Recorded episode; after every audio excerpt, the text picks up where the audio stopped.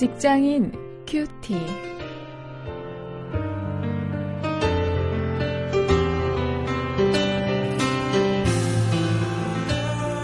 안녕하세요. 7월 16일 오늘 사도행전 19장 21절부터 41절까지 말씀을 가지고요.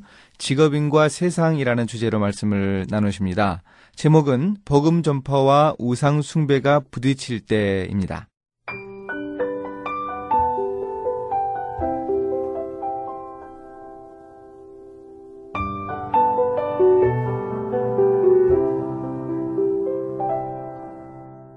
이 일이 다 된 후 바울이 마게도냐와 아가야로 다녀서 예루살렘에 가기를 경영하여 가로되 내가 거기 갔다가 후에 로마도 보아야 하리라 하고 자기를 돕는 사람 중에서 디모데와 에라스도 두 사람을 마게도냐로 보내고 자기는 아시아에 얼마간 더 있으니라. 그때쯤 되어 이 도로 인하여 적지 않은 소동이 있었으니 즉 데메드리오라 하는 어떤 은장색이 아데미의 은감실을 만들어 직공들로 적지 않은 벌이를 하게 하더니 그가 그 직공들과 이러한 영업하는 자들을 모아 이르되 여러분도 알거니와 우리의 유족한 생활이 이 업에 있는데 이 바울이 에베소뿐 아니라 거의 아시아 전부를 통하여 허다한 사람을 권유하여 말하되 사람의 손으로 만든 것들은 신이 아니라 하니 이는 그대들도 보고 들은 것이라. 우리의 이 영업만 천하여질 위험이 있을 뿐 아니라 큰 여신 아데미의 전각도 경홀히 여김이 되고 온 아시아와 천하가 위하는 그의 위엄도 떨어질까 하노라 하더라. 저희가 이 말을 듣고 분이 가득하여 외쳐가로되 그다 에베소 사람의 아데미여 하니 온 성이 요란하여 바울과 같이 다니는 마게도니아 사람 가이오와 아리스타고를 잡아가지고 일제히 연극장으로 달려 들어가는지라 바울이 백성 가운데로 들어가고자 하나 제자들이 말리고 또 아시아 관원 중에 바울의 친구된 어떤 이들이 그에게 통지하여 연극장에 들어가지 말라 권하더라. 사람들이 외쳐 혹은 이 말을 혹은 저 말을 하니 모인 무리가 분란하여 태반이나 어찌하여 모였는지 알지 못하더라. 유대인들이 무리 가운데서 알렉산더를 권하여 앞으로 밀어내니 알렉산더가 손짓하며 백성에게 발명하려 하나 저희는 그가 유대인인 줄 알고 다 한 소리로 외쳐 가로되 크다 에베소 사람의 아데미어 하기를 두 시 동안이나 하더니 서기장이 무리를 안돈시키고 이르되 에베소 사람들아 에베소 성이 큰 아데미와 미세스에게서 내려온 우상의 전각지기가 된 줄을 누가 알지 못하겠느냐 이 일이 그렇지 않다 할 수 없으니 너희가 가만히 있어서 무엇이든지 경솔이 아니하여야 하리라. 전각의 물건을 도적질하지도 아니하였고 우리 여신을 회방하지도 아니한 이 사람들을 너희가 잡아왔으니 만일 데메두리오와 및 그와 함께 있는 직공들이 누구에게 송사할 것이 있거든 재판날도 있고 총독들도 있으니 피차 고소할 것이요. 만일 그 외에 무엇을 원하거든 정식으로 민회에서 결단할지라. 오늘 아무 까닭도 없는 이 일에 우리가 소요의 사건으로 책망받을 위험이 있고 우리가 이 불법 집회에 관하여 보고할 재료가 없다 하고 이에 그 모임을 흩어지게 하니라.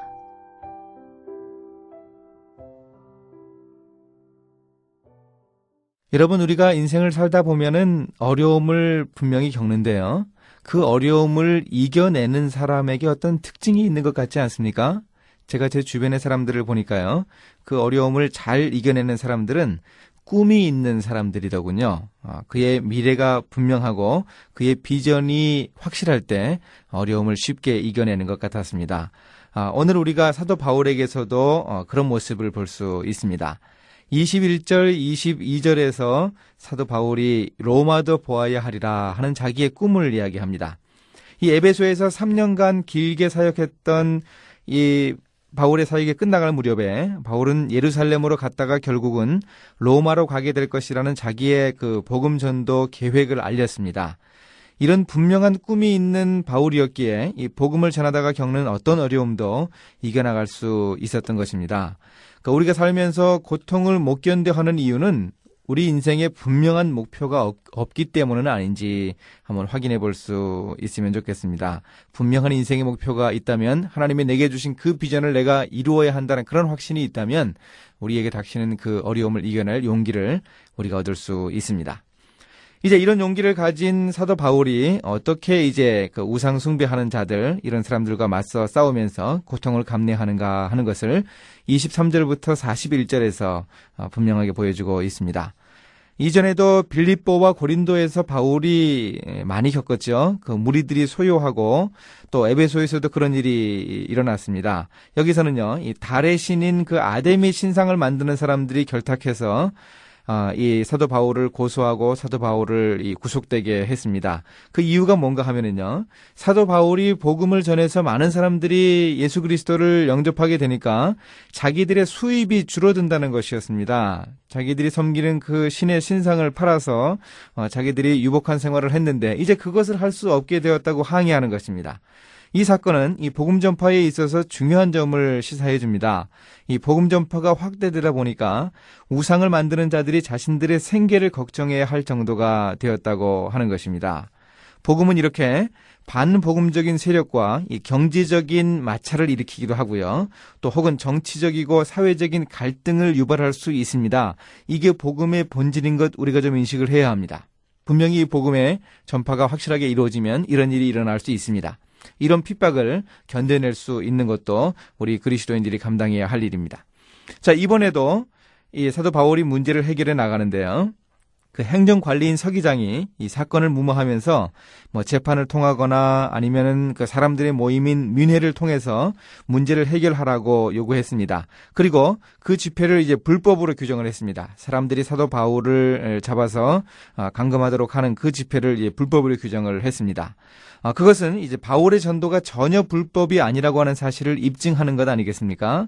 아, 이런 어려움을 겪으면서도 이 복음이 더욱더 왕성하게 그 세력을 확장해 가는 것을 보여줍니다. 그러니 우리가 이 복음이 전해져서 이 사회적으로 마찰이 되고 어려움이 있는 것, 사람들 간의 갈등이 생기는 것, 이것을 두려워해서는 안 되죠. 하나님이 우리에게 주신 그 분명한 꿈을 우리가 가지고 있고 하나님의 나라를 우리 인생 전체를 통해서 확장해 나가는 그 일을 우리 사명이라고 인식을 한다면 있다면 어, 그런 고통은 우리가 충분히 감내해 나가야 하리라고 기쁘게 감당해야 하리라고 우리가 생각할 수 있습니다.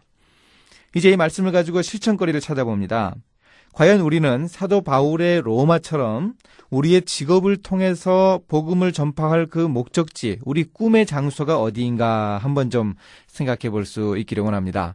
제가 함께 사역을 하는 그 이랜드 그룹 그 사목 중에 한 분은 중국의 비전이 있는 분입니다. 그래서 그분은 중국의 분명한 비전이 있기 때문에 아직까지 이 자기가 그 이름이 사람들에게 노출되면 안 되기 때문에 어, 어떤 집회를 갈 때는 이 자기 이 이름을 숨기고 어, 신분을 숨기고 그렇게 가는 어, 그런 철저한 모습을 제가 볼 수 있었습니다. 분명히 자기에게 그런 꿈이 있기 때문에 그런 행동을 보여주는 것이었습니다.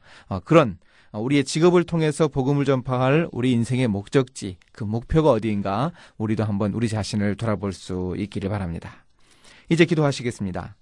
하나님, 이 땅에도 복음의 능력으로 사람들이 그 이전에 섬기던 미신 또 헛된 종교들에서 벗어나고 사회적으로 무리를 일으킬 수 있는 그런 사건이 좀 일어날 수 있다면 좋겠습니다. 그 이민족이 그런 일을 통해서라도 어, 복음화되고 하나님의 놀라운 은혜를 얻는 이민족이 될 수 있도록 하나님 함께하여 주시기를 원합니다. 예수님의 이름으로 기도했습니다. 아멘.